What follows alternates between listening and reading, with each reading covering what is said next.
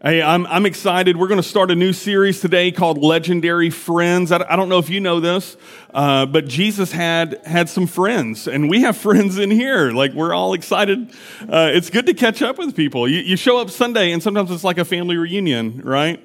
Uh, Jesus had some legendary friends all throughout Scripture uh, in the New Testament, uh, the Gospels. Uh, you know that he's friends with Peter. You know that he's friends with John. Those are his disciples. He spent a lot of time with them. But there are these three people that come up all the time: Martha, or not all the time, Martha, Mary, and Lazarus. That when Jesus gets with them, it is like uh, it's like they've known each other for a while. They're just really close friends. Is what the appearance looks like in Scripture. So we're going to have a three-week series looking at Mary, Martha, and Lazarus together. And I just want to ask, like, do you have any friendships that are just like they they have some epic level stories, like legendary type stories in them. I'm talking about the kind of friend that you haven't seen in a while, maybe. Uh, maybe it's been like a year, but as soon as you get together and it, like the, the Monopoly board comes out or something, uh, immediately like the stories of last time just pick up. Like you've just picked up the conversation right where it left off. I, I, I hope you have a friend or two like that. Uh, may, maybe you have a friend that every time someone mentions their name, you immediately say, Oh, I know so and so. Let me tell you what we did when we were in high school. And you tell like these crazy stories. It's the same story you told last time someone mentioned his name, right? Uh, be careful sharing those stories. Some of them are, you know, like you know, they're, they're, they may be illegal. I don't know. Like, uh, I had a friend uh, in, in uh, high school. His name's Dustin. Some of you may know Dustin. Uh, he was the best man at my wedding, and inexplicably, for no reason, uh, he shows up to my wedding with a mohawk. He never had a mohawk in his life, uh, but he shows up to my wedding with a, and it, he didn't even get a haircut for a mohawk. Like, it is a long, like 10, 12 inch mohawk on top of his head. It's in all my wedding pictures. If I, if I thought about it, I would have had them up on the screen for you to see.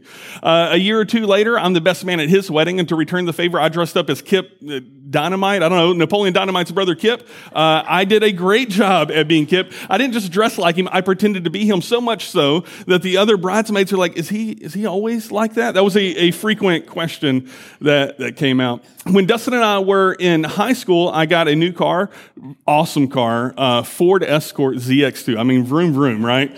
This was this was a good car. And and my like it had a spoiler, which was pretty cool. But what was really great and what I was so excited about for reasons I don't understand is that in the trunk there was a glow in the dark handle that you could pull it as a release to let the trunk out. And I thought this is genius. Like you could store people in the trunk and just drive around. And so in high school, I'm explaining to Dustin this new feature of my new car that I'm most proud of. Uh, and and I, I convinced Dustin to get into the trunk of the car. And he gets in. I close the lid and you know it works? Like he got in and he pulled the glow in the dark handle and he got out. And It's like, that was great. I said, you know what we should do? We should drive around the block now. And so he hops in my trunk and, and I drive around the block. And when I make it around the block, between me leaving and me arriving, a door to door like steak salesman has come to his house. Uh, and I get out and there's nobody there. And he says, Hey man, I'm, I'm looking for, you know, who lives here. I'd like to, I'd like to sell some steaks. And I was like, great. Let me get Dustin. Dustin! And then like the trunk just like opens up and he comes out. he's like, Yeah, you, you got something? And, uh, he didn't say a word. Uh, the steak man just gets in his car and leaves. He doesn't, he doesn't say anything he, he just he just leaves. Uh, another another story with Dustin. Uh, we are uh, like goofing around, like throwing like knives at trees and stuff, and and we're trying to get this machete to stick. And he had like a wood arch over his driveway, right? And so these are just 16, 17 year old guys just doing what 16, 17 year old guys go. Like, I know it's 20 feet in the air, but we're going to get this machete to, to stick, right? And so, so I took a couple of turns. I couldn't get it to stick. He's taking some turns. And while he's taking some turns, I'm bored. And so I find a tow chain with some hooks. And I'm like doing this like, whoo, like thing like this. And, and I'm, I'm doing like ninja moves. He's throwing a machete in the front yard. And I'm looking this way and two of the hooks hit each other. And one swings behind and it hits me right in the back of the head. And it hurt like you wouldn't believe. I'm, I'm like down and I'm holding my ear Dustin, he's caught the machete. He's like, Are you okay? And the postman drives by, and I'm holding my ear because I've hurt myself, and he's shaking a machete at me. Are you okay? I don't know what he told his boss when he got, he got there.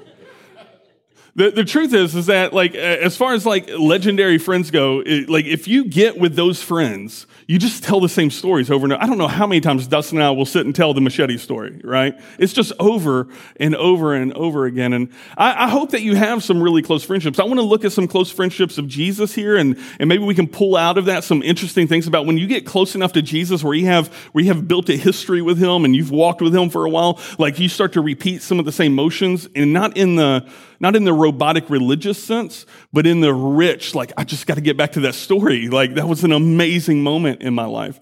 Uh, if you do have a legendary friend, I just want you to know, in, in uh, honor of the name of the series, Legendary Friends, and in honor of someone recently opening up a cafe in Nederland called Legendary Gelato. Uh, we're giving away free gelato. And so if you have a legendary friend, the way you could potentially win some free gelato is uh, you can fill out a slip at the welcome booth or in the foyer, one of those two places, and put it in a box. And every Monday, we're going to draw a name. So if you're here next week, you get another chance to win. But you have to write down your name and the name of your legendary friend that you're going to take to gelato. And you're going to make an awesome story. And someone's going to get hit in the head, and there's going to be a machete, and it's going to be beautiful. You, you bring it back to church, and we'll talk about it. If you have your Bible, I'm going to be in Luke chapter 10. Luke chapter 10. Jesus, um, oh, I mean, it's the middle of Luke, so you know Jesus has been meeting people and doing things, as, as you probably know from the Gospels. And uh, these, we're going to meet uh, Mary and Martha for the first time. We're not going to meet their brother Lazarus today. We'll meet him next week. But Mary and Martha are sisters, uh, and, and their brother Lazarus, and they live in a city called Bethany.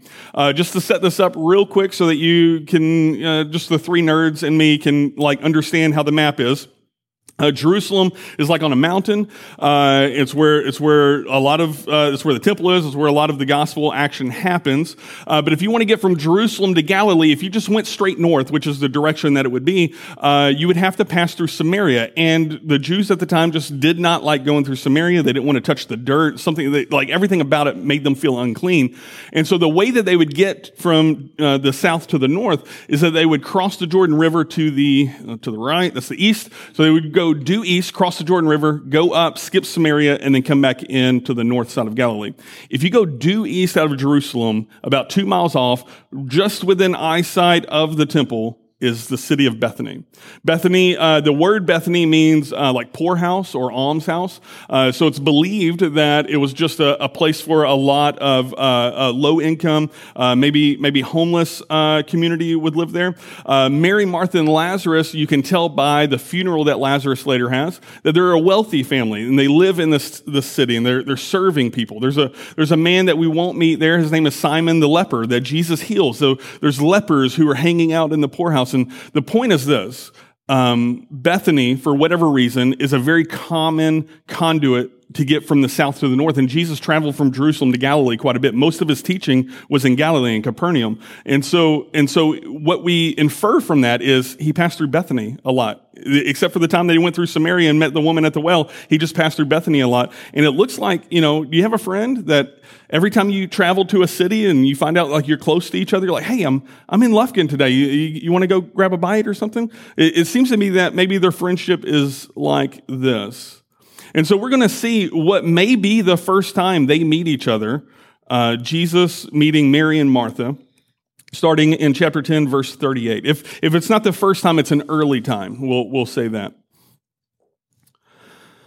So it says uh, in verse 38, now as they went on their way, Jesus entered a village. Now, uh, we know because it's going to be Mary and Martha and it's their house, we know that it's Bethany from elsewhere in the gospel. So I'm telling you that this village is Bethany. And a woman named Martha welcomed him into her house. And she had a sister called Mary who sat at the Lord's feet and listened to his teaching. But Martha was distracted with much serving, and she went up to him and said, Lord, do you not care that my sister has left me to serve alone? Tell her then to help me. Now, this is, this is a great image. I, I don't know if you have siblings, uh, but, but this is classic sibling rivalry stuff. Completely different people, Mary and Martha. There's, there, there's a lot going on. Jesus is um, either just, uh, at, at, this point, he may or may not be a close friend, but he's certainly a well known teacher in the area. His ministry is already unfolded, and so they, they know each other. And to invite a rabbi, to invite Jesus into a home is a moment of, like, we got to show this guy some honor. Like, this is just what you do. It's like if you invited the senator to your house house, or I don't know, like if anybody's invited a senator to your house, the mayor maybe. Uh, this is someone like you, you. are like, hey, let's make sure we we pick up. Uh, let's make sure that we we don't leave the clothes on the couch, and we're going to fold them. We're going to put them away. We're going to make sure that the house is presentable. We're going to make sure that everything is going great. And the the image that Luke gives us, the author gives us here, is that that Martha has invited Jesus to the house and has probably invited her sister Mary's like, hey, we're gonna we're gonna host for Jesus. We're gonna have a we're gonna have a, a time with Jesus. And Mary, what she does, you, you saw, she just goes and sits at Jesus' feet and is just like, this is amazing. This is Jesus. We get to hear what he has to say and get to listen to him. But Martha is, is busy. Martha, uh, she wants to provide for Jesus. She wants to make sure that everything about the meal is perfect. She wants to make sure everything about the house is perfect. And the more she works, the more frustrated she gets at who? Not Jesus, right? Jesus is just doing what he's supposed to do. He's teaching. Uh, he's getting, she's getting more and more frustrated with Mary. Have you, have you ever been in a situation where um, the, the, you're working your tail off, right? And your coworker or someone, like maybe it's a family member, uh, is not working their tail off? Doesn't that become immediately obvious to you, right? You, you are so aware of how much effort you're putting in and how much you're bringing to the table as opposed to how little they are bringing to the table that, that it's, it's almost cartoonish. Like you need to, maybe you feel like you need to say something, right? Maybe you feel like, I, I wonder what kind of looks she was giving Mary. Because you know, like the first thing she did was not just go straight to Jesus, like at the first moment of offense. She's over here, she's cleaning the dishes or something, she looks over there, yeah, and just kind of gave Mary like a little grunt, a little, sorry that Mary's always on this side. I'm being mean to you guys. So now Martha's over here, and, and Mary's on this side of the room, and she's just like, while Jesus is talking, like she's behind Jesus and she's like signaling out. Uh, who knows? Who knows how she signaled or or what kind of stress was there? Um, but she she just goes to Jesus. At, at, at, this at the at the end of forty, she says, "Lord, do you not care that my sister has let me serve alone?"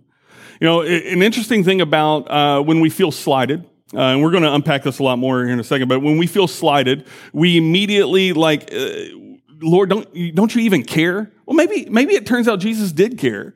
Maybe Jesus was aware and was just waiting for the question. I wonder, I wonder if Jesus would have responded differently if uh, she said, Lord, what, what should I be doing right now? Because, because Mary's sitting at your feet and I feel like there's a lot of work to be done. What is the right answer? But she, she goes full on like hostile, right? Lord, do you even care?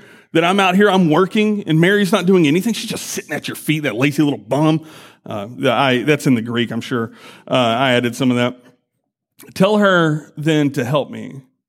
Verse 41, but the Lord answered her. Know, this is, this is, Jesus does, and most of you know this story.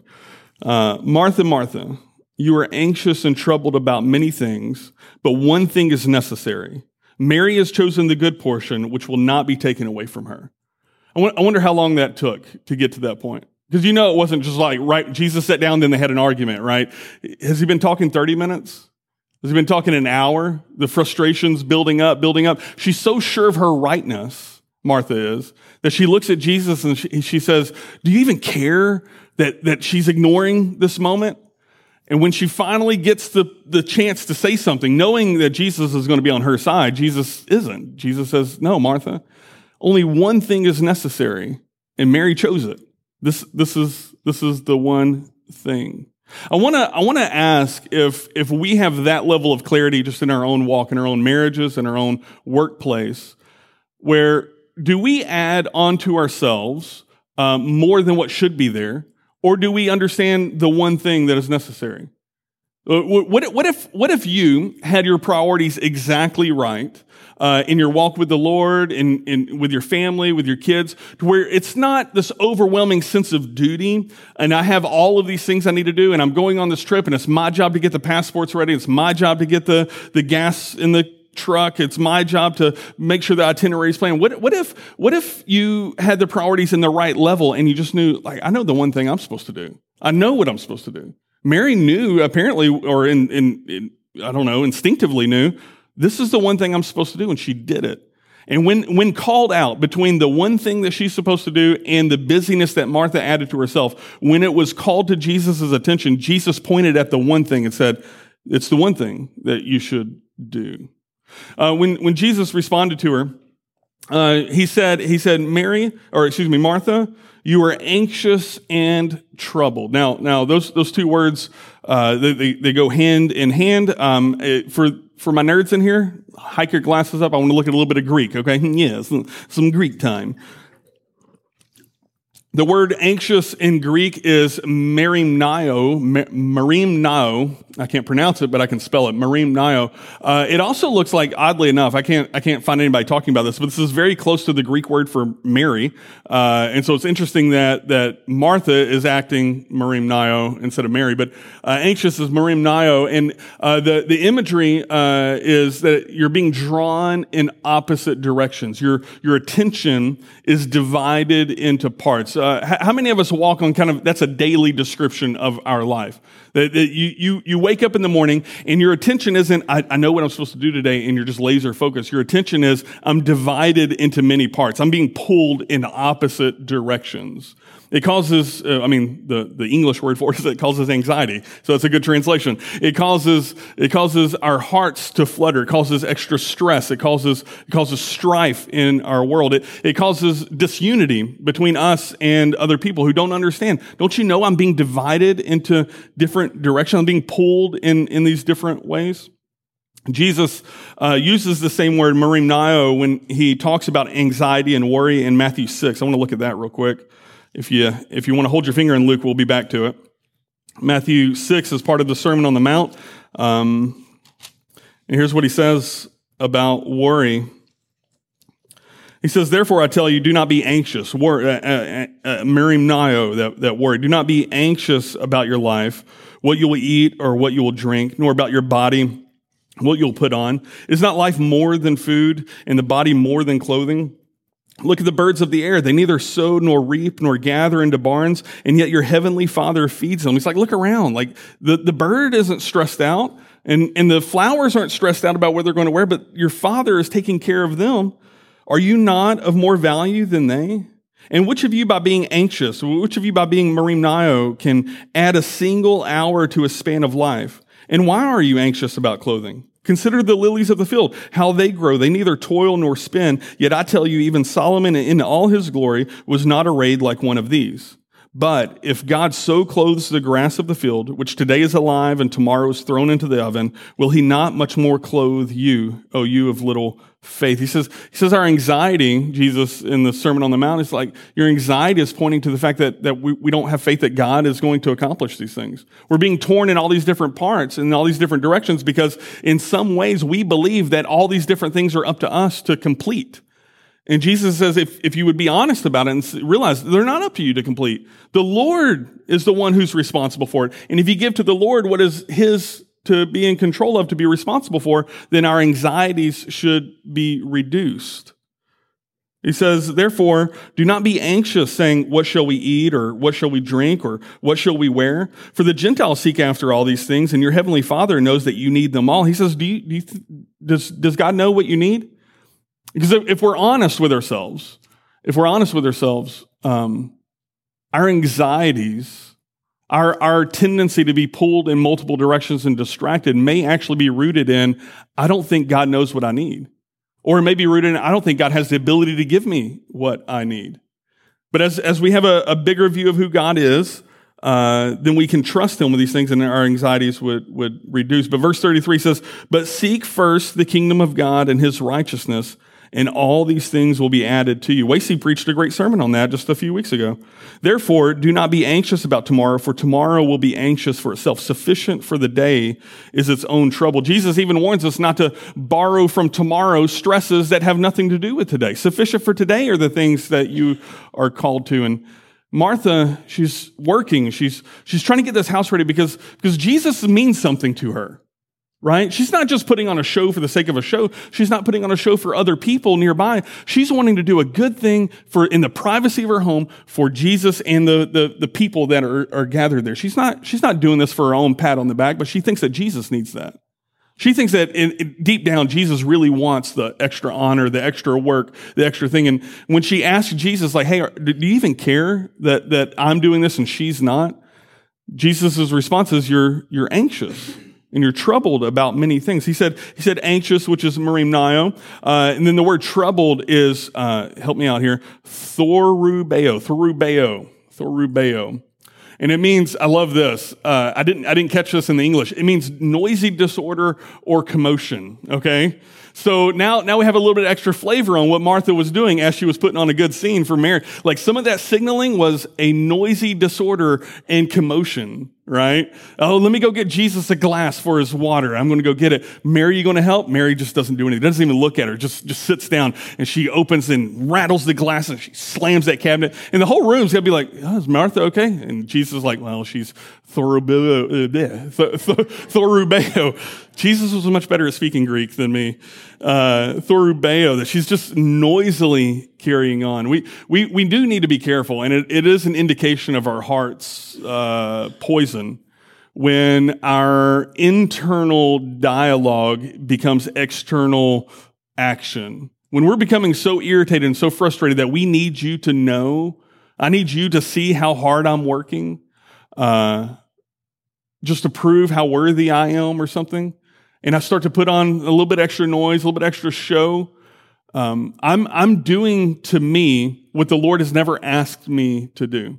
Uh, a few years ago, this is actually several years ago, is that when the men's ministry of Carpenter's Way was first getting started, uh, I live in county, and so it's nothing for me to have a bonfire. Like, like people in my neighborhood burn stuff just, like there's a guy down the street from me, I don't know why this popped in my head, he burns mattresses in the ditch. Like, like once a year, there's just a whole mattress being burned in the ditch. And so, like, for us to have a bonfire is nothing. And so we had a men's ministry event at my house, right? And so I'm at my house and uh, I've got the bonfire stuff ready and there's like food and the, the pit, the propane won't work. And I, am getting more and more frustrated, but I, I, don't, I want everybody else to have a good time, right? And so I'm marching through my house. I'm rushing. I'm getting like, I'm getting the, the dishes out and I'm, I'm doing this. And like three people independently of each other, like, hey, Jesse, are you, are you okay? Like, yeah, I'm okay. Mind your business, you know? And, and after the third time, I'm like, why? You don't look okay, man. It's like, what do you mean? It's like, you're just rushing around. Like, we're just, it's cool if the propane doesn't work. It's cool if the fire doesn't take off. Like, we're just, like, all the guys were just outside playing washers. And in my head, I had it that, that this entire event is up to me. I've got to get it done or else I've let God and the people down. And neither God nor the people cared. it was just like, come sit on the porch and fight the mosquitoes with us. It's, it's okay. But we have, we have a tendency to be both anxious, which is divided. Our focus isn't laser focus. It's on all the things and it's overwhelming us because you were never designed to be in control of all the things. Um, and we have a we have a tendency that when we get to that point, then we become noisy and thorubeo. We we cause commotion. We try to put on a, a little bit of a show because after all, like, don't you know like how hard we're working to make God happy and to make other people happy? We we need to be careful that we only focus on the one thing. When Jesus said, there's only one thing that is required of you, Martha, what he's saying in, in essence is that Martha's to do list for God was greater than God's to do list for Martha. And I wonder how many times we do that to ourselves. I wonder how many times we, we, we take on ourselves duties, responsibilities, and actions, and we say, God needs this, or the people need this. But we never stop to ask, hey, God, do you want me to do these things? When we take on more than what is ours to take on, we only invite not, not success. We invite extra anxiety. We invite extra trouble. We invite extra frustration. Martha's to-do list for God had grown greater than God's to-do list for Martha. And, and we, we need to be careful also that our working for God doesn't interfere with us just being with God. Mary just sat at Jesus' feet. And Jesus says, that's a better spot, really. I'm, I'm, only here temporarily. He would say multiple times through the Gospels, I, am only here for a season. He'll say later, the poor will be with you forever. I'm only here. Like, it's okay. Like, yes, there's work to be done. But a lot of times what Jesus wants for you and I is that we just sit at his feet. And let me, let me be just a little extra transparent, more than normal. Um, this is a great message for really any person who's wanting to follow Jesus. This is 10 times more important for anybody who volunteers in a church or is on staff at a church or has worked in any kind of church work ever because the temptation to work through exhaustion to serve God when God is just like, I didn't ask you to do that. I didn't ask you to sacrifice your family for your job here. I didn't ask you to work 12 hours a week, or that's not a lot, 12 hours a day. wow. Wow. I'm really focused on the rest of the Lord today. Uh, I didn't ask you to work 12 hours a day. That's not the altar I asked. What, what I have asked you to do will cause you sacrifice, Jesse, or staff member or volunteer. It will cause you some sacrifice, but you're choosing a different sacrifice than what I've called for you.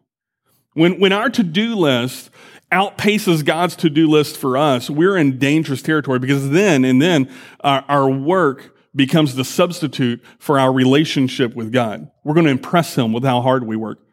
This is why, uh, I don't know if you know this, but this is why every volunteer at Carpenter's Way uh, is basically uh, uh fired. Uh, there's got to be a nicer word than that uh, in May of the year. our, our working policy, as, as in, there's some nuance to it, but our working policy is we will recruit and ask if you're going to volunteer in the children's area, you're going to volunteer in the youth department, if you're going to volunteer, I don't know, shoot, the, the coffee team, whatever areas that we have for volunteer, and, and you put in 12 months, in May, we're going to say you did a great job. And if you need a season of rest, you take your season of rest. But we'd like to try to recruit you again. And we, we make it another recruitment effort because why?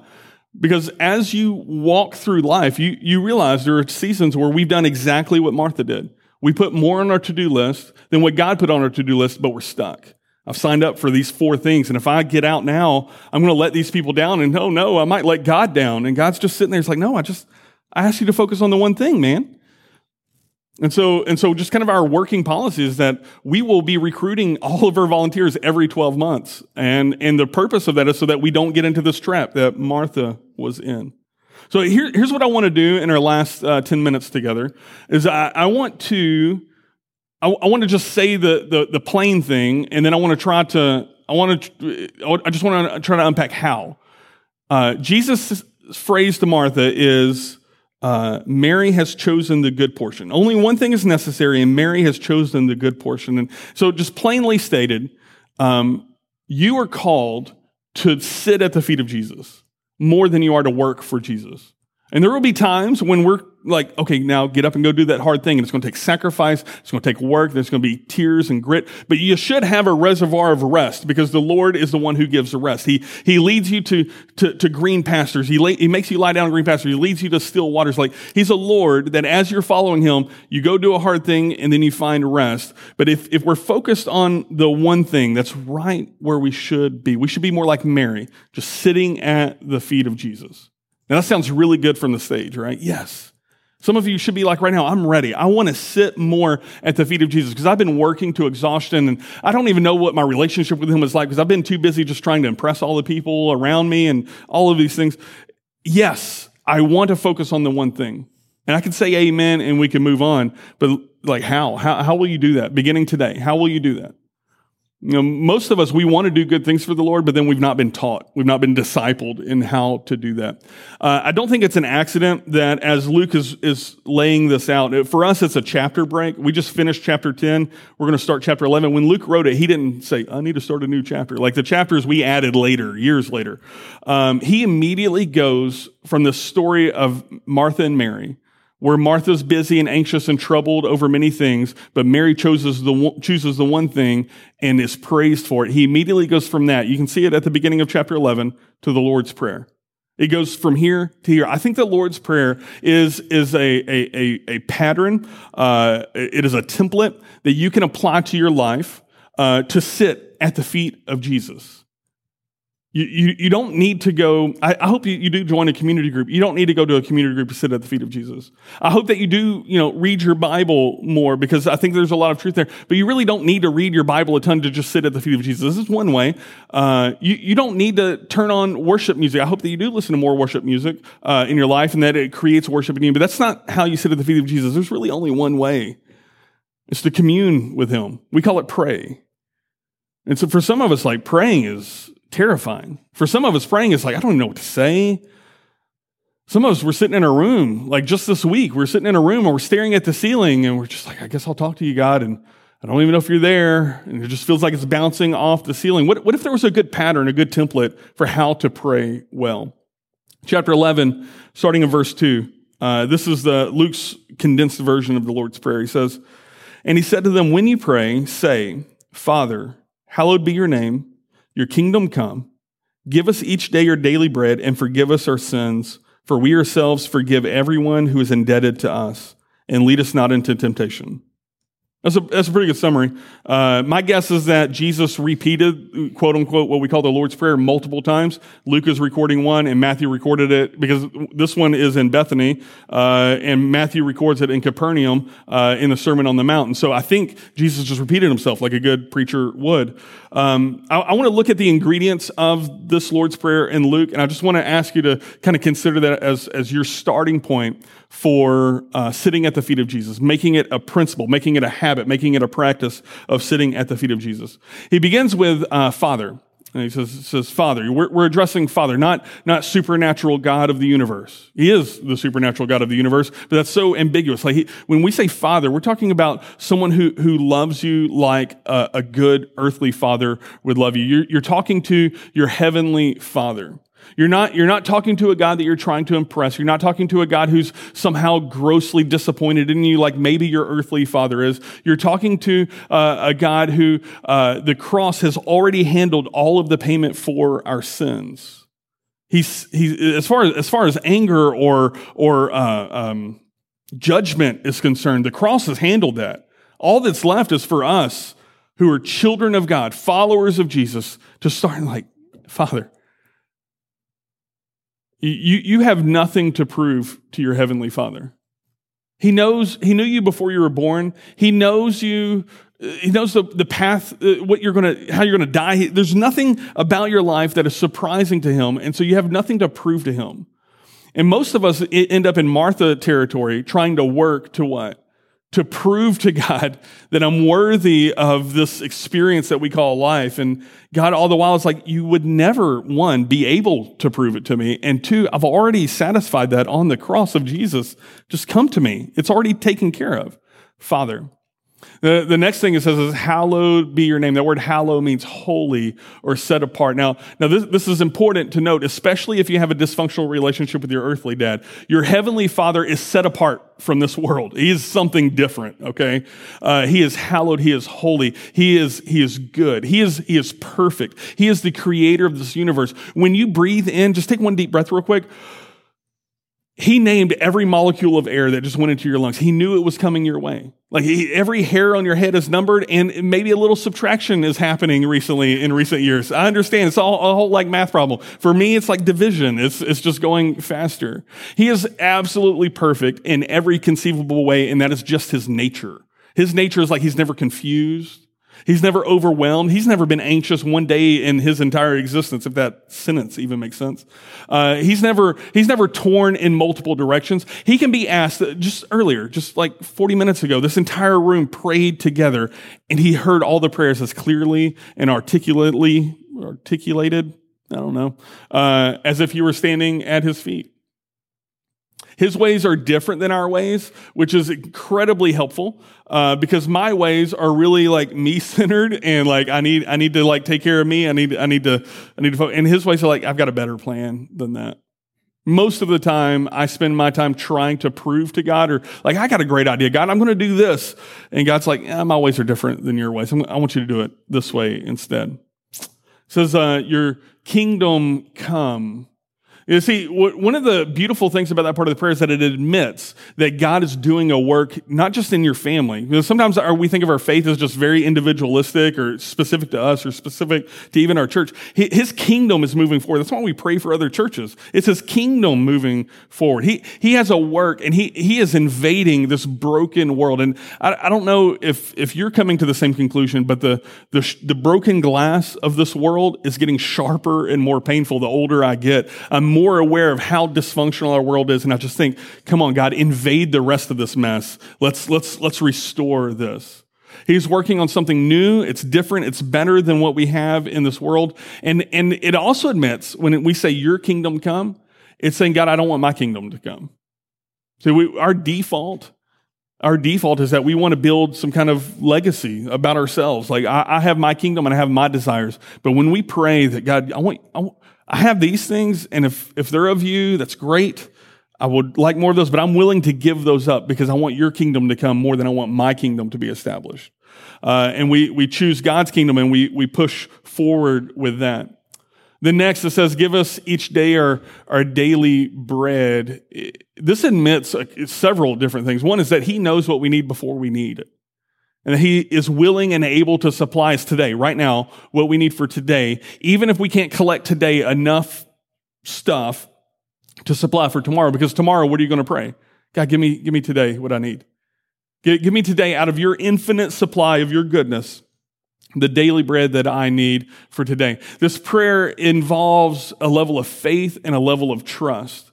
That even though I don't know what the step is a month from now, how I'm going to accomplish that or how that conversation is going to be held, I know that today you're calling me to take this one step. Give me today the courage to take this one step. And when I get there, I'm going to trust you're not going to leave me in the middle of this stream by myself. I'm going to trust that you're going to give me the next step and the next step because today I'm going to trust to give me today my daily bread and then forgive us our sins. Well, this is, this is incredibly helpful. When we, when we try to prove, when we try to Martha our way to God and we're just proving to God, we're ignoring the fact that we have flaws and weaknesses. We're trying to overcome our flaws and our weaknesses. With, with the cross, Jesus has made this incredibly simple. We go to the Father and say, God, I've sinned. Here are my mistakes. Here are my flaws. Please forgive me of this. And the cross handles it. What this admits, uh, every, every time you pray this, what this admits is, um, I know I'm not perfect, but I trust the one who is. Give me today my daily bread. I trust that you will give me forgiveness and that you will give me the righteousness and just whatever little supply I need. And then, and then what we end up seeing, and this is kind of a, a throwback to 1 John 1 9, is that day by day, prayer by prayer, we're confessing sin by sin to God. And one by one, He is forgiving us of our sins and cleansing us from all unrighteousness. John, uh, 1 John 1 9. That, that we're looking more like Jesus as a result because when we bow our heads in the quietness of prayer, we're honest with our creator. Like, you're perfect, but I'm not. Please forgive me. I'm sorry. I'm sorry. I, I made a commotion. I slammed that door on Martha, Martha Mary's hand. I, I, didn't mean to. Uh, I hope she forgives me. But right now, uh, I want you to forgive me. How, how should you forgive me? The next phrase is, we forgive everyone indebted to us. It's an interesting word that Luke chooses when he brings up the word debt. Because all forgiveness is about a ledger sheet. All forgiveness is about you owe me an apology. We even use the word owe when we talk about it. And when we say to God, I'm willing to forgive other people that are indebted to me, what we're saying to God is, God, I don't want to be a debt collector on this. I am sick of going around trying to bash someone in the knees or whatever debt collectors do uh, to try to get that forgiveness. Try to prove to them that they owe me an apology. You know what? I'm sick of carrying that around. I, I'm asking you for forgiveness, and I guess I need to maybe jump in. I'm going to forgive them. I don't care what they said about me. And if they say it about me again, I'm going to come to you again. I'm going to say the same thing that, that we're willing to just release this pressure. See, forgiveness isn't about saying what they did was okay. Forgiveness is about whatever they did, I'm not going to collect the debt on it. Sure, she cheated. Sure, he lied. Sure, they said this mean thing. I'm not saying any of those things are right or not even worth addressing. I'm saying I'm no longer trying to collect on the debt.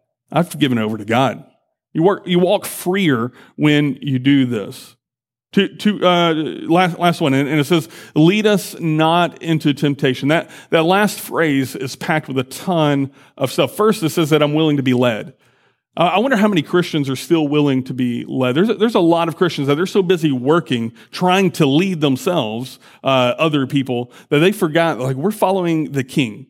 One day I'm going to die, uh, and and hopefully it's a little while from now. But I'm going to die, and God's going to raise up the next leader, and it's it's going to be fine. Like he he's going to continue his work because why? It's not all about. And it's not all about you.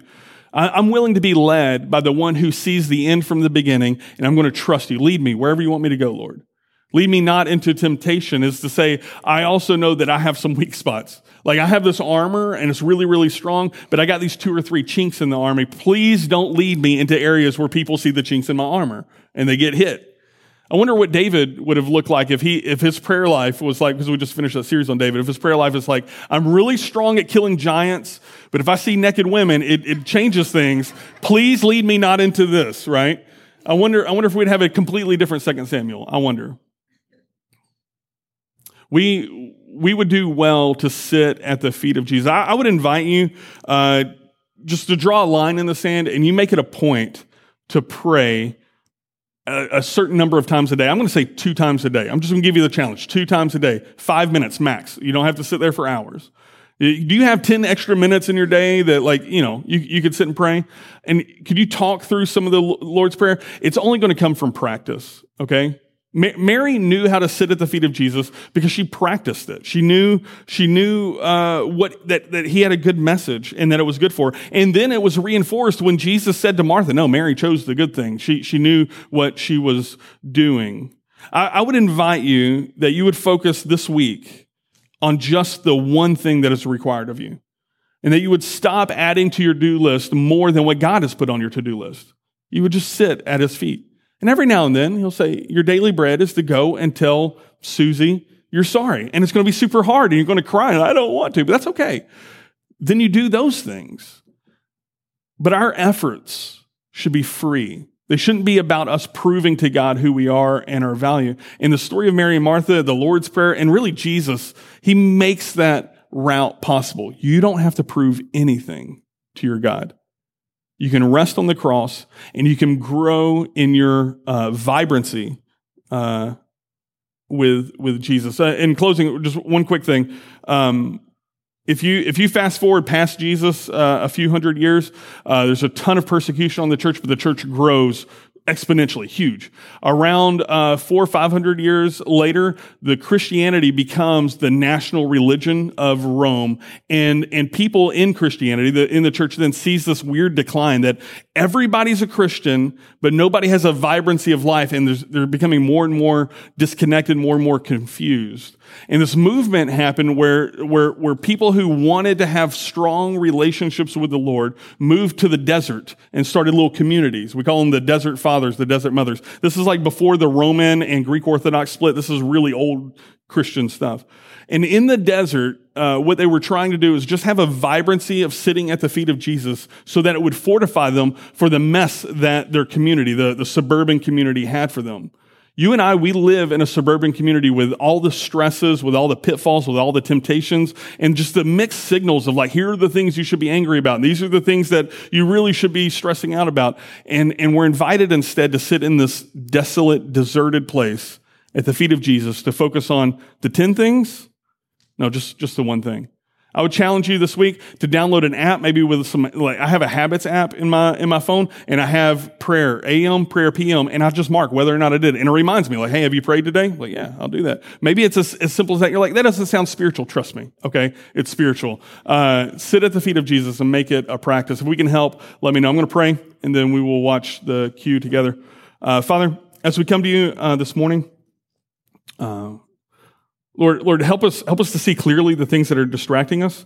Help us to see clearly the, the different directions we're being pulled and stop with the lie that, that somehow we need to prove ourselves to you. Lord, uh, help us to focus on the one thing. I pray a blessing over the people of Carpenter's Way that, that as this week moves forward, that, that they would just have laser focus on their relationship with Jesus. They would learn to sit at your feet, um, and they would just grow in the same way that Mary grew. Uh, Lord, we love you. We pray this in Jesus' name. Amen.